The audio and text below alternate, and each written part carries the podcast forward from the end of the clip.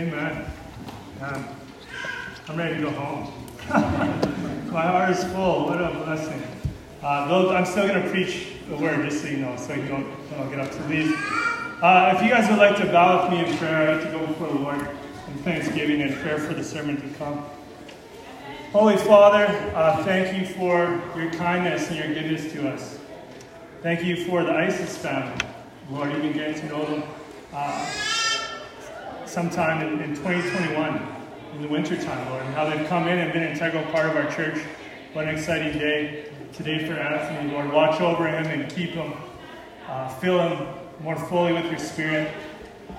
Allow him to walk in your ways. I pray those who even saw the testimony of baptism today, who are, who are your sons and daughters who have not done that act, Lord, that they would be encouraged, uh, exhorted to follow, follow that example.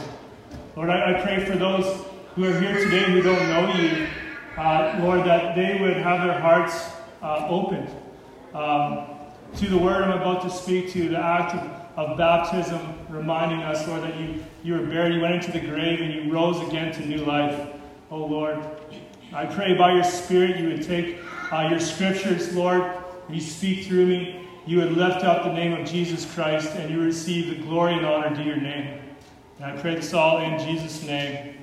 Amen. Amen. If you have a Bible, if you'd like to open up to uh, 1 Timothy, 1 Timothy, one of Paul's letters, towards the end of, the, of your Bible, back of the Bible. Uh, 1 Timothy, last week we looked at the background of 1 Timothy. It was a letter of Paul, Apostle Paul, to Timothy. We looked at the greeting. We looked at, and even I, I kind of took the greeting, applied the gospel to it. And it says, Grace, mercy, and peace from God the Father and Christ Jesus our Lord. And today we'll kind of start to go into the, the meat of the letter, if you will, after his greeting. And we'll just kind of ask the question does it relate to us today? Like we're reading this, this letter that was written from Paul to Timothy, is written almost 2,000 years ago. Does it relate to us today? Well, it talks about what we're going to see today. It talks about doctrine. Good doctrine or bad doctrine? Like, do we have that problem or that situation within the evangelical church today? That there's some who are teaching bad doctrine, some are teaching good doctrine. I think we we do. It talks about the false teachers in the church. Lots of words sounding spiritual. Is that something that we can see today? But then also it talks about like what is the good pattern in which to follow? What's the way it should look like? What should be kind of the, the core of the ministry? And so, of course, we want to do that today. So I believe it does speak to us very clearly. I'm going to be looking at 1 Timothy chapter 1, looking at verses 3 to 7 this morning. If you guys want to stand with me, we'll read God's word together.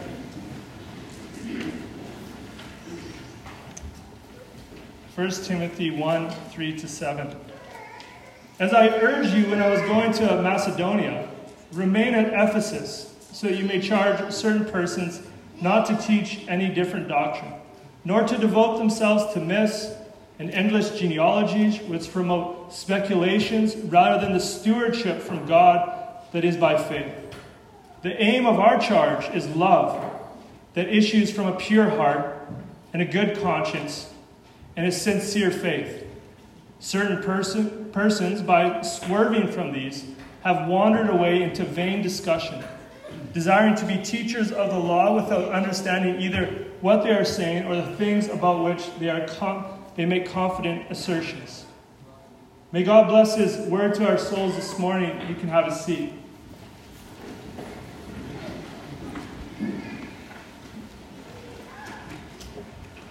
So, again, we're looking at the beginning of, of the letter of 1 Timothy written to a, a young leader. It's actually a pretty strong church. They had elders already established, right? Paul spent like three years in Ephesus. And so you think, like, why did they have these problems that they did? But they did.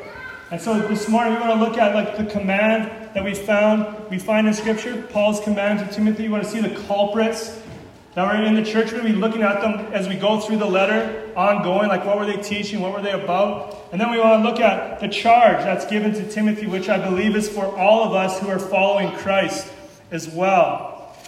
So, first, we're going to look at the command given to Timothy in verse 3.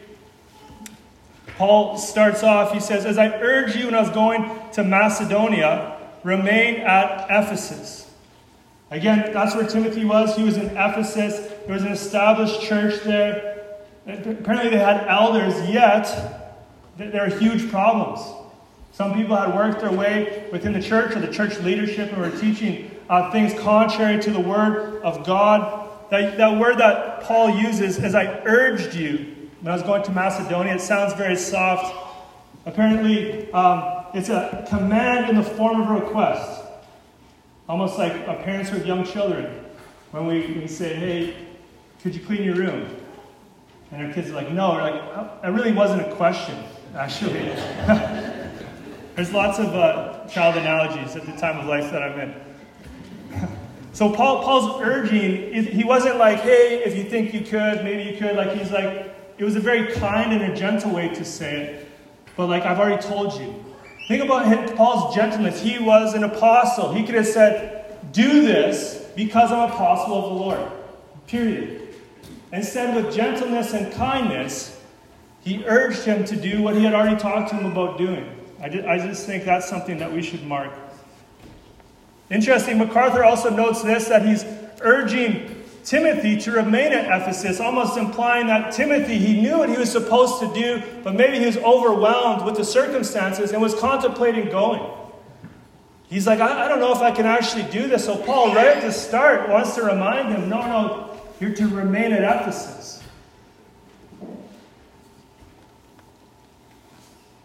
This is what you're to be about. Interesting at the, the start here of 1 Timothy, most of Paul's letters, after he does a kind of his general introduction, he prays. He talks about how he's been praying for that church, for that individual. Here he just jumps right in to what he's talking about. There's serious issues that need to be dealt with. Not only remain at Ephesus, but that you may charge certain persons not to teach any different doctrine. That word charge or instruct is a command. There are words to be obeyed.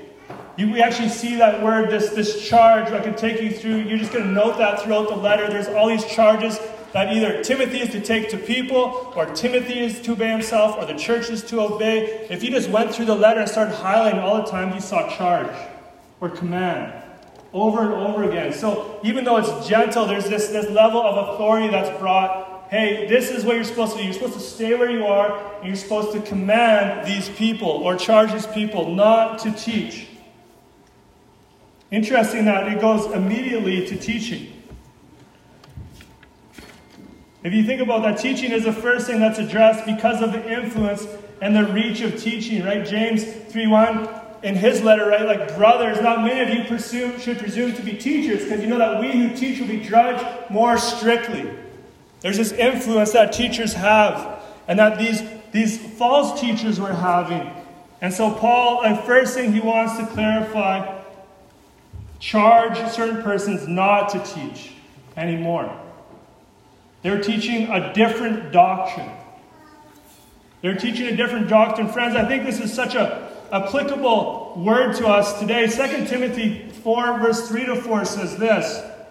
I think this is the day and age in which we live.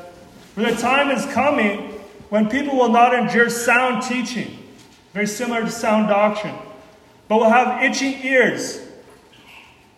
And they'll accumulate for themselves teachers to suit their own passions, will turn away from listening to the truth and wander off into myths. That's Paul's kind of warning in 2 Timothy. I think that's the day and age in which we are in. That people are actually like, I don't like the way that sounds. I'm going to go find someone who's going to say it the way I like it. Warning certain people not to teach a different doctrine. Robert Yarbrough writes this Evidently, this is a word Paul coined. He kind of created this word. It means teaching that deviates from a standard.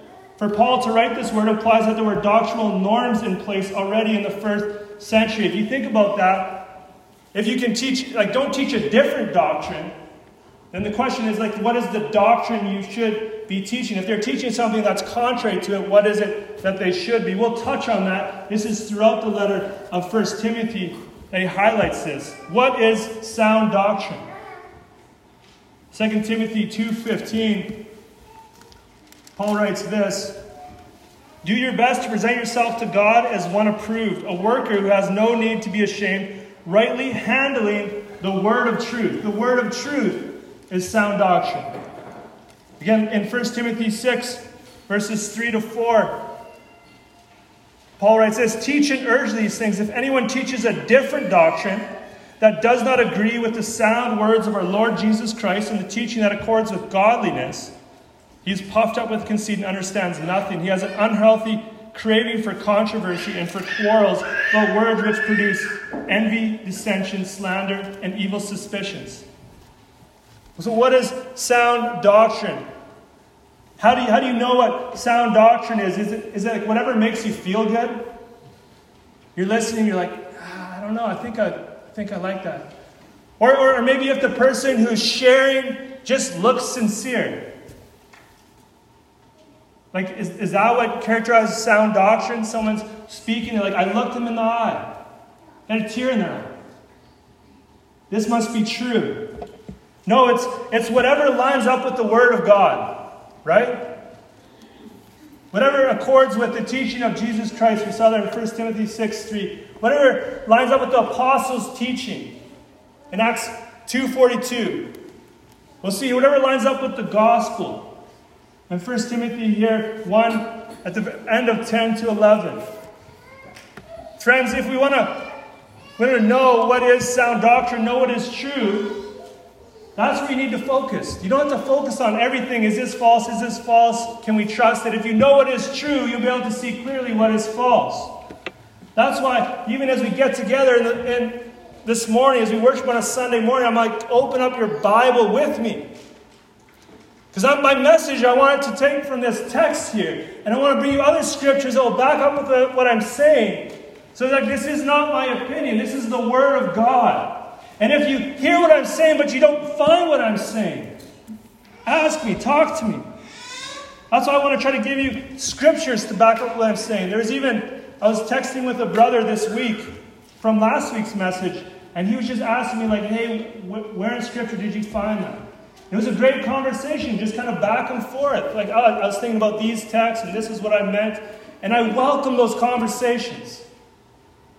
Because if, if we're not to teach a different doctrine, then we are to know what is sound doctrine. So Timothy had this command to stay where he was and to call these, these false teachers. They needed to stop teaching. That was one thing that he was commanded to do. And who are these people and what were they teaching? We're going to look at that just a little bit. We'll unpack that as we get in the letter. We look at who are the culprits in the church. Looking, continue there in, in verse 3 and on to verse 4. Again, they're to charge certain persons not to teach any different doctrine, nor to devote themselves to myths and endless genealogies which promote speculations. That's what they're doing. They're devoting themselves to myths and endless genealogies. And, and, what is that? Again, he gives warning about this later on in the letter in 1 Timothy 4 7. He says this have nothing to do with irreverent, silly myths. Rather, train yourself for godliness, this contrast. William Mounce says this by calling them myths, Paul is pointing out their legendary and untrustworthy nature. It's implicitly contrasting with the gospel that is rooted in historical events. Think about these genealogies. One commentator says it refers to the content of teaching and takes the discussion to the realm of Jewish use of Old Testament accounts of biblical characters or speculation based on Old Testament family trees. There's speculation and vain discussion, myths and genealogies to give the impression of knowledge. Right? Like there's this hidden thing within the Old Testament that you've never heard of before, and I have this teaching. If anyone comes to you and says, There's this teaching within an obscure passage of the Old Testament no one's ever heard it before, you should question that immediately. But that's what was being presented to the church at Ephesus these myths and genealogies and of course, if you've been with us for a time, you know, if you were in Genesis with us, we love genealogies. Because genealogies are there ultimately to point to the Messiah, but they were taking maybe specific names and family trees and, and, and maybe calling people to have a special anointing. We don't know exactly what it looked like, but basically, by their knowledge of these things, they, they were grabbing an authority over people. And all it was leading was what? To speculation. Think about how strong there's a warning here in Titus. In Titus 3 9 to 11, Paul writes this Avoid foolish controversies, genealogies, dissensions, and quarrels about the law, for they are unprofitable and worthless. As for a person who stirs up division after warning him once and then twice, have nothing more to do with him. Knowing that such a person is warped and sinful, he is self condemned. What a strong warning. Of course, we want to question again what we're reading in Scripture. We want to know what's in the text. But someone who wants to continue to like just fight about something that there's no substance there, want to keep bringing it back to, want to keep distracting away from what we can know for certainty instead to go to something that's speculation, it's a vain discussion, warn them. Eventually, you have nothing to do with them. Philip Towner writes this Thus, myths and genealogies describe an untruthful teaching with an ethical dimension. It was probably aimed at authenticating questionable practices by rooting them in Old Testament history. Again, look at, at verse 6 with me. These certain persons, by swerving from these, have wandered away into vain discussion. The certain persons, it's mentioned in verse 3, it's mentioned in verse 6. And I want you to hear this warning today. Later on, it uses the word some. In 119, he says this By rejecting this, some have made shipwreck of their faith. In 4 1, he says this The Spirit expressly says that in later times, some will depart from the faith by devoting themselves to deceitful spirits and teaching of demons. In 515, he says, Some have already strayed after Satan. And again in, in 610, he used that language again. I wonder, is there some among us who God with this message would call back to himself, would call back to kind of the straight and narrow road?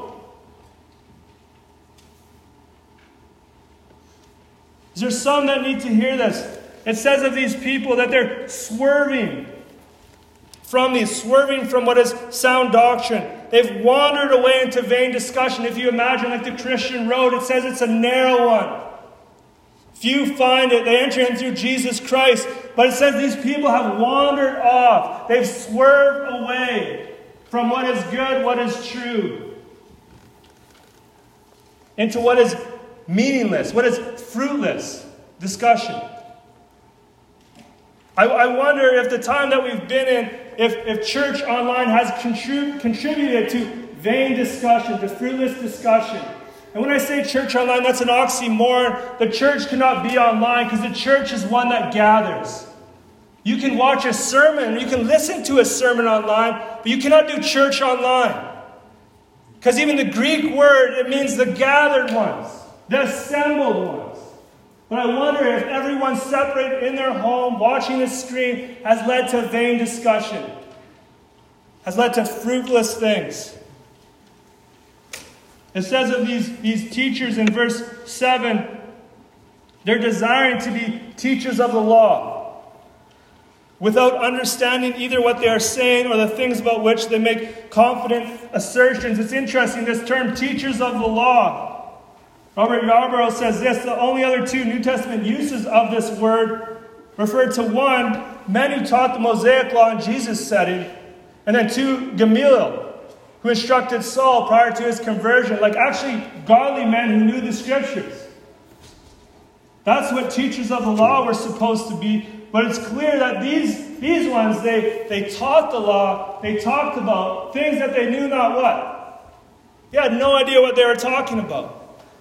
They had devoted themselves to myths found in Old Testament history, endless genealogies, promote speculation. It reminds me of the Athenian, Athenian can't say that word, those from Athens, the Athenians. I can't, okay, those from Athens in Acts chapter 17, verse 21. Paul's writing this about those who are in Athens. Now, the Athenians, there you go, And the foreigners who live there would spend their time in nothing except telling or having something new, hearing something new. That's all they want to do is spend their time. That's what it reminds me of. There's these false teachers, they're like tickling their ears, they're talking about things, they're speculating, they're never actually arriving on truth. We have to be weary of that. If, uh, if all we're doing is studying, like, here's the Word of God, and we're like walking around it and going into areas that, like, who knows what, and we spend our time over there, can be trouble. But these teachers are always talking, never arriving at the truth.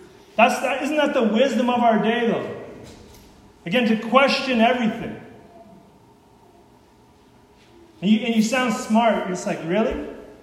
That, does it really say that? Do you really mean that? And people are like, wow, this person's pretty smart. These people pretended to have a secret truth that has never heard before. They just had speculation. So what's our what's our answer to that? If we see that within the churches of even today, of people maybe just landing on things, you're like, I don't even know. I've never even heard that verse before and talking. We don't want to land on speculation. We want to land on the stewardship of God, sound doctrine, God's ministry, God's way. If you look at me, the end of verse 4 again and verse 5, I want us to see then now the charge to Timothy to follow, which is love. If you look at verse 4 with me again, so Paul's warning not to do these things which promote speculations rather than the stewardship from God that is by faith. That's what we want to be about, not speculations, but the stewardship of God. This word, you might have it translated differently. It's a, it's a little tricky word, kind of in the Greek. Other translations have, instead of stewardship, maybe God's plan or administration of God. It's a word that can be like something to be managed, something to be watched over. And where else it's used in Scripture, in Ephesians 3 2 and Colossians 1.25, Paul uses it to talk about stewarding his ministry. Like God gave him this calling, this ministry to the Gentiles, and he was to steward it, be a, a manager over it. In 1 Corinthians 9.17, Paul uses this same word to talk about stewarding the gospel, the message of salvation. In Ephesians 1.10 and 3.9, the same word talks about God's plan of salvation. In 1 Peter 4:10 it talks about stewarding the gifts of God's grace that he's given us within the church. And in Titus 1:7 this word is used of leadership within the church, talking to elders. And it's like, well, what, how do you describe this word? I believe it's like God's it's stewardship of all these things that is given to the church. We're to steward the message of the gospel. We're to steward the ministry that we have. We're to steward eldership, leadership, what a high calling. We're to steward, each one of us have gifts and abilities within the church. Not speculation, but the stewardship of what God gives us. I believe it's all these combined. William Mounce says this the troublemakers in the Ephesian church were church leaders, those who had been appointed stewards, using the language of Titus 1 7 over God's household.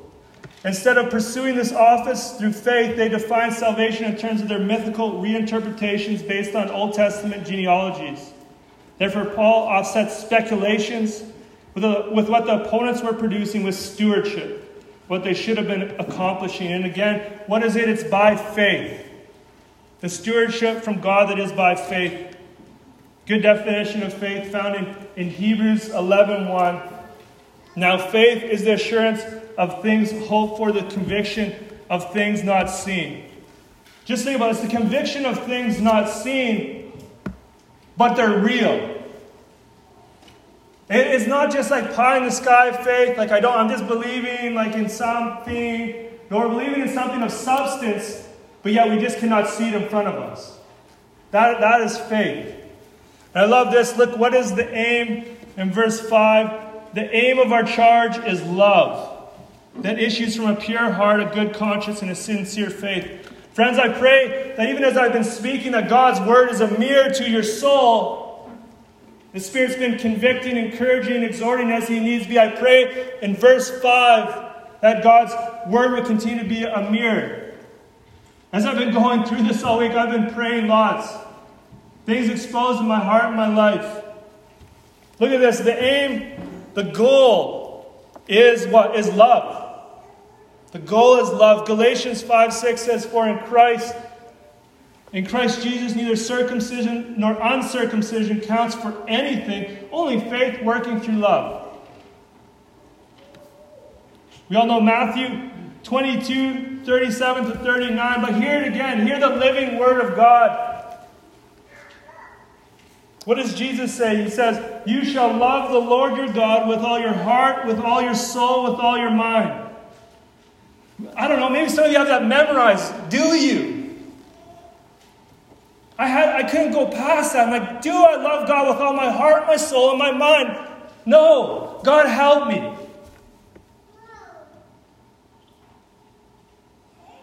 And we know the second is like it. Matthew 22, 39. You shall love your neighbor as yourself. This is the call. This is the aim. Is that type of love. John 13, 35 says this. Jesus wrote this. By this, all people will know that you are my disciples if you have love for one another. That should be the marker. That should give you away. I don't know if anyone ever grew up with like a Where's Waldo book and his funny little polka dot hat and his funny polka dot shirt. It gave Waldo away. You can always find Waldo. As a Christian, hiding in a crowd, what should like give them away is how they love another. You're like, oh, you can't hide from me, Christian. I see the way you're loving people. I don't know why Christians hide in a crowd. That example just came. but the type of love that is spoken of, agape love. MacArthur writes this the love of choice, the love of will. It involves self denial and self sacrifice to benefit others. Like, we, we can't just produce that love in ourselves. God has to pour that love into our hearts. So that's the first place it flows from. There's kind of three sources. There's more than that, but in this letter here. But I just, again, I'd ask you is your, is your life marked by God's love? Do you have love for other people? And if not, why not? It should cause you to pause. It should cause you to search. In the first place, really, you should search is where, call, where Paul goes first. The aim of our charge is love that issues from a pure heart. A pure heart, the origin, define the origin of human emotion and instructions. Really, it's the mind. Of course, you don't make decisions based on this thing that's beating and pumping blood, but they'd use the heart in the Bible as like the place where your, your personality was. Intentions of the mind. You know, Psalm 24 3 to 4 said, Who will ascend the hill of the Lord?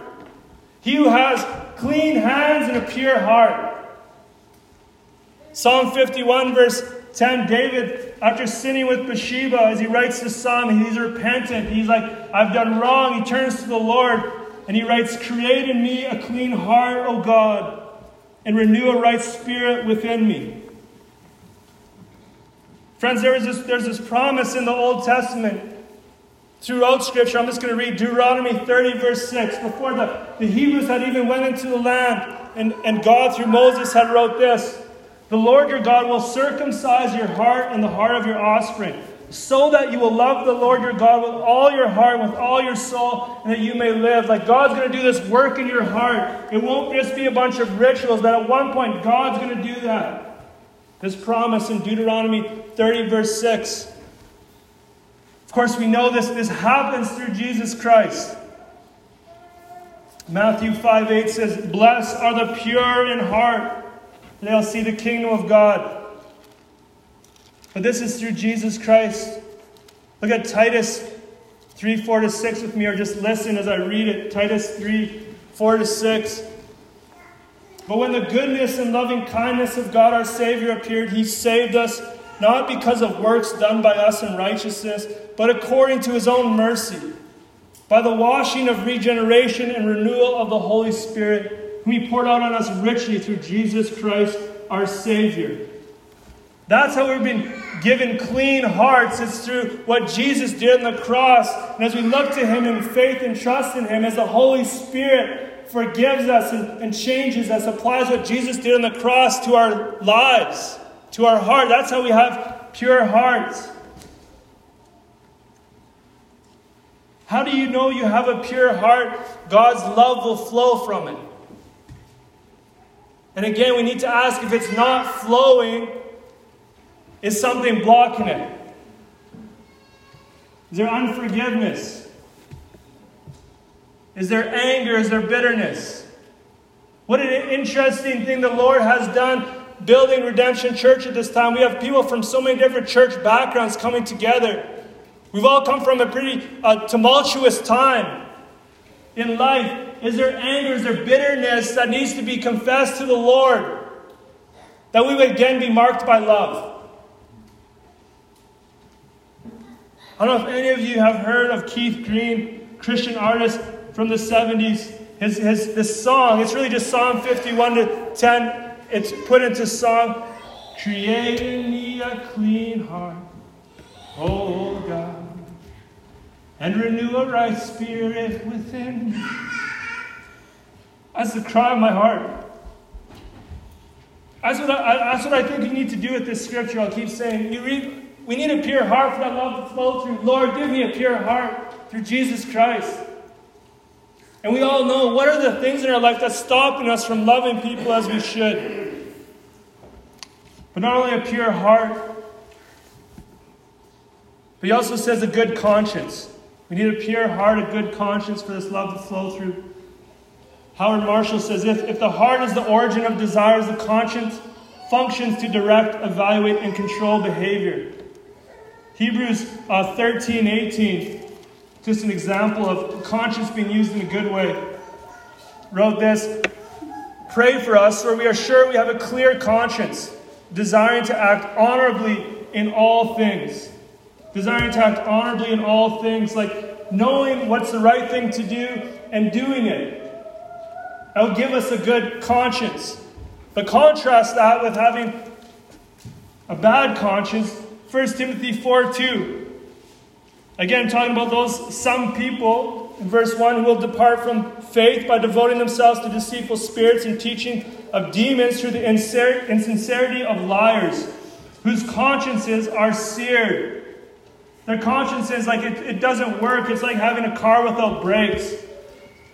Or a car without a governor, right? A governor is supposed to, like, you know, dictate we can't go past a certain speed. And you're like, oh, there's no governor. I can go 200 30 or whatever. You're like, yeah, there's a reason there's a governor. There's a reason God would give us a conscience. And the more that we're like, I know I probably shouldn't do this thing, and I do it, eventually it like ruins the conscience. You don't have that conviction and you just carry on. Almost again, all these like car analogies, but a conscience is like basically when you're driving and you can see this ditch and you can see this ditch. And you know you shouldn't go in. But having your conscience gone, a bad conscience, it's like a snowstorm where you, you don't know, you can't see it, and you go flying off the edge so easily. Having a guilty conscience, that's if you have sin in your life and you keep carrying it. And eventually your, your conscience is just dead. But how do we want to have a good conscience? It's like when God reveals sin in your life, you need to take it to Him. You need to ask for forgiveness.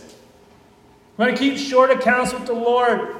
Be sensitive to the Spirit. Even how God, the Holy Spirit, uses the conscience in our lives. Convict us of sin. Keep us on the right path. Do you have a good conscience? And do you yield to it? You know, if, if there's something you're like, you're going to go watch something, you're like, I don't know. I don't know if I should put this in front of my eyes. Your conscience. You're, you're going to go buy something, you're like, ah, I don't know if this is the best use of God's resources. Or even how we spend our time. Sometimes I've, I've done things that are good, not sinful in and, in and of themselves, but they're done at the wrong time. And so sometimes I've done it, and then it's like, oh man, I'm convicted. We got to follow our conscience. May the Lord give us a good conscience, a pure heart. And lastly, does Paul say a sincere faith. A sincere faith. Paul writing in 2 Timothy 1.13 says this, Follow the pattern of the sound words or sound doctrine again that you have heard from me in the faith and love that are in Christ Jesus. in the faith and love that are in Christ Jesus. Faith is from Christ and it is in Christ. Faith is from Christ and is in Christ. When he says, have a sincere faith, like not full of hypocrisy. And again, when I'm talking about faith, it's not like, yeah, just believe. Just this like bland, like somewhere up in the sky, believe type faith. That's not what we're talking about. We're talking about not faith in the unknown, not speculations, but rooted in the person and work of Jesus Christ in the past, present, and future. In the past of Jesus Christ, what he did on the cross. That it is finished, and he died for our sins, buried in the grave, and he rose again. My faith is rooted in that work. My faith is rooted in Jesus Christ today, presently. He's reigning at the right hand of the Father. He's praying for us, He's interceding us, interceding for us. And my faith is rooted in the future second coming of Jesus Christ. He's coming back again. I pray we would have a sincere faith that our lives, our words would match up to what we say we believe. And of course, we all know there's places in our lives where they don't. And then we just we ask for forgiveness. We pray for his mercy, he gives it. And then again, keep praying, Lord, change my heart. Lord, give me a good conscience. If you've been, if you've been walking in sin and, and, and you ask for forgiveness, but maybe there's this track you keep going down, cry out to the Lord for that. Cry out to other people to walk with you through that, to pray with you, to encourage you. William Mounce says this the reigning idea is sincerity of verse 5. Love comes from a heart cleansed of sin a conscience clear of guilt, and a faith devoid of hypocrisy. Friends, the charge to follow is love. We Christians are to be stewards of, of God's ministry to us in the church, in our homes, in our workplaces. We're to be stewards of God's plan of salvation, the gospel. We'll continue to look at that in the weeks to come. In the church, we're to be, we're to be stewards of the leadership He's placed in us. For Dave, Roger, myself, there's a calling on our lives. Again, the goal, though, is, is love. We're to be stewards of the gifts that God has given us. We're, church, we're to be marked by love. I would, I would encourage you today and in, in the days to come, go back to verse 5 and pray through. Make it a, pray, a prayer to the Lord. And ask yourself, do I have a pure heart? Do I have a good conscience? Do I have a sincere faith? Friends, like we, we don't have enough time to just play church. Right? Like where we're at in the world, I don't know what's going on in your life. Man, we need to walk with the living God. We need reality. And we, and we take that and like, Lord, do that. Do that in our lives. I'm praying, Lord, do that in my life. He exposed different things in my life. I, I, don't, I don't know, am I always marked by love? No, not always. Lord, change me, change us. I pray. If you'll bow with me, I'll close this word in prayer. Oh God, thank you for your scriptures. I thank you for the clarity you give us.